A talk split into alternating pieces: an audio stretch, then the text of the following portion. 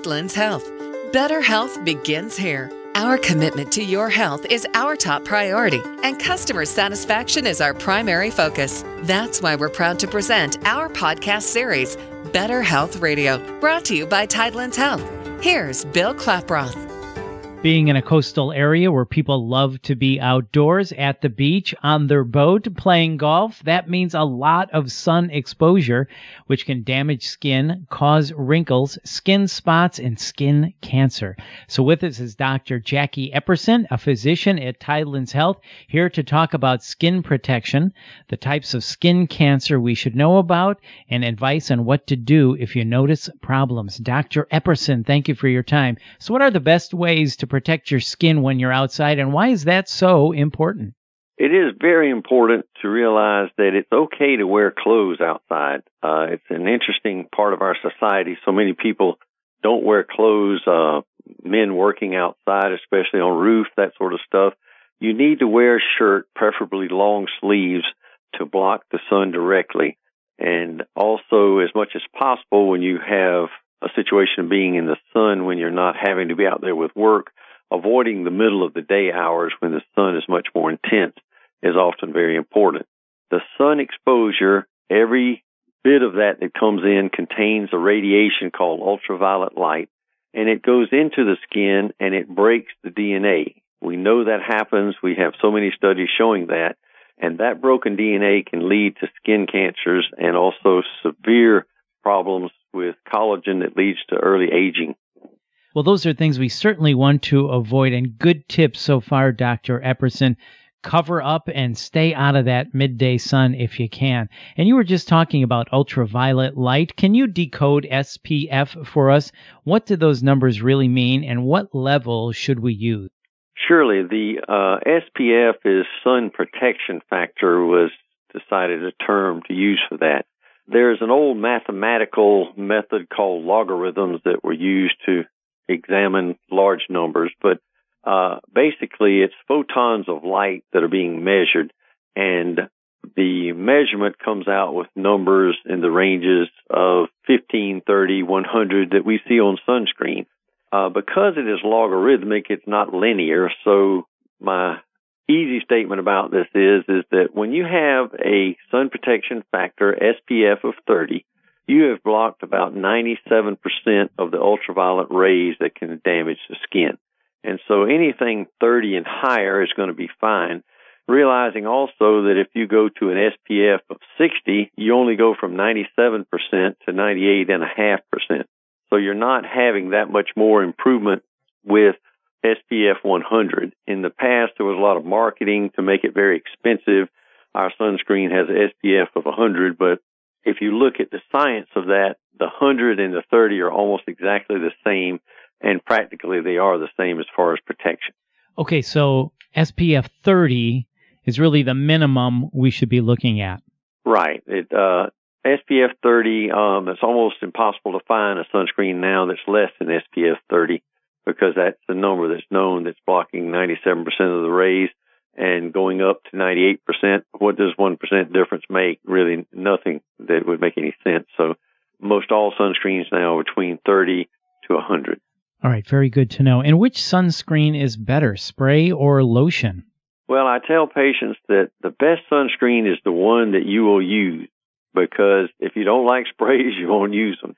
Uh, the problems with sunscreen that we see is that uh, individuals do not take the time to put enough sunscreen on. They put the coating too thin. They miss areas. You've we've probably all seen people that have streaks to where they're badly burned, where the sunscreen missed along where their say a strap of their bathing suit or something might have been uh, blocking them from putting it on. So it's very important to put on a good coating. My personal opinion is is that's more more easily accomplished with the sprays than it is with the lotions. But some people can't stand the coolness of the spray and they don't like the sticky feeling of that and they, they have some with their lotions. Many times, uh, women use sunscreen every day on their face, which is incredibly important, and they use that in their base makeup. And so it's up to the individual as to which one to use, spray or lotion. It's just making sure you get a good coating of it and it's something that you like to use that is not interfering you know, with your lifestyle to where you will put it on and reapply it after a while. And speaking of reapplying, you just mentioned that if we're out in the sun all day, how often should we reapply sunscreen? Right. The big point about it is is what is your behavior while you're in the sun? Every time you go swimming, you need to get out, dry off, and reapply your sunscreen. If you're in a physical activity where there's a lot of perspiration, you're of course going to be watering off the sunscreen and you need to apply more frequently, say every couple or th- couple three hours. If some people are just laying out in the sun and not doing a lot of activity, reapplication every four hours is probably quite adequate. Making sure you focus the reapplication on the areas that are receiving the most sun. Uh, you know, we have more of a tan on the on the upper part of the forearm than we do under the bottom part, which is more pale. So you'd know you want to put more sunscreen on the areas that are receiving the most sun, anterior chest, anterior uh, thighs, abdomen, that sort of thing. Mm-hmm. And Dr. Epperson, if you've been out in the sun a lot in your life, what are some of the signs of skin cancer we should watch out for? It's very important to look for any pigmented lesions. The more deadly type is the melanoma, which is a pigmented lesion. So if anyone sees a pigmented lesion that is dark, brown is okay. But if it's irregular, if it's black in color, if it has irregular coloration, irregular borders, all of those things matter, and that's concerning for melanoma. And in the United States, we have about a little less than 8,000 people a year dying from melanoma. What most people don't realize, the next type of skin cancer that concerns us is squamous cell cancer. This is a red area that scales, that easily bleeds, can be painful, itching, and those are the type stories that patients tell me. And we have more than 15,000 Americans die from squamous cell cancer of the skin each year. And so it actually is more deadly than the melanoma is.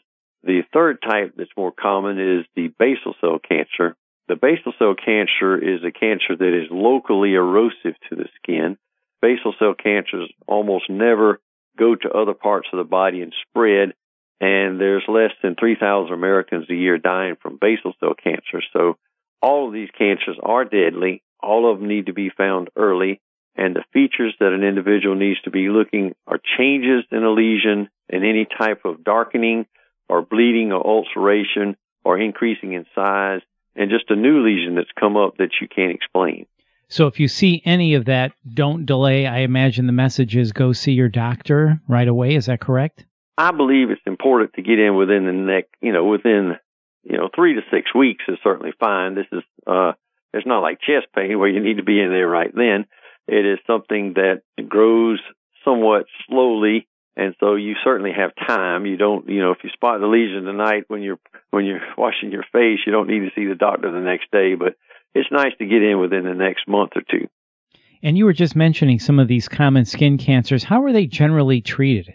Most of the skin cancers are treated with excision. The area of the skin that's abnormal is identified by the skin surgeon and I do about 17 to 20 of these a week. Clinically, I will observe the margins of this to where I see good tissue versus bad tissue, and I will draw around that, and then I will inject it to numb it the way a dentist would numb a tooth. And then, of course, it's cleaned as you would do in a surgical operation, and the area is taken off by uh, actually cutting it out through the skin. It is a skin cancer, so you don't need to cut deeply into the fat. You just go down and get good margin around it, and then you bring the skin back together.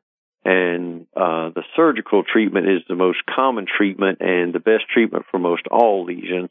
But we do have radiation treatment, which is also very effective, and it helps preserve the horrendous scarring that can occur when people have cancers on their nose or ears and they don't have to have their nose removed. That radiation can certainly treat those equally effectively. So it sounds like we really need to look over our bodies on a regular basis for, as you were talking about, these irregular shaped moles or black moles. We really need to be actively looking at our skin. Is that right? That is a great idea for Northern European people of color, someone from India, someone from the Philippines. They rarely get skin cancers, and so it's less of a concern with those. Those who have blue eyes, those who have pale skin, and and a history of sun damage or a family history of skin cancers, they definitely need to be watching their skin maybe monthly, every two months, looking things over, having someone else observe their back in areas that they can't see. So, you know, but anyone can get a skin cancer. So it's important if you see a changing lesion to have that checked. But the surveillance is far more important of people with Northern European uh, descent. Absolutely. Great points. Dr. Epperson, thank you so much for your time today. For more information about Tidelands Health Physician Services and Facilities, visit tidelandshealth.org. That's tidelandshealth.org. This is Better Health Radio. I'm Bill Klaproth. Thanks for listening.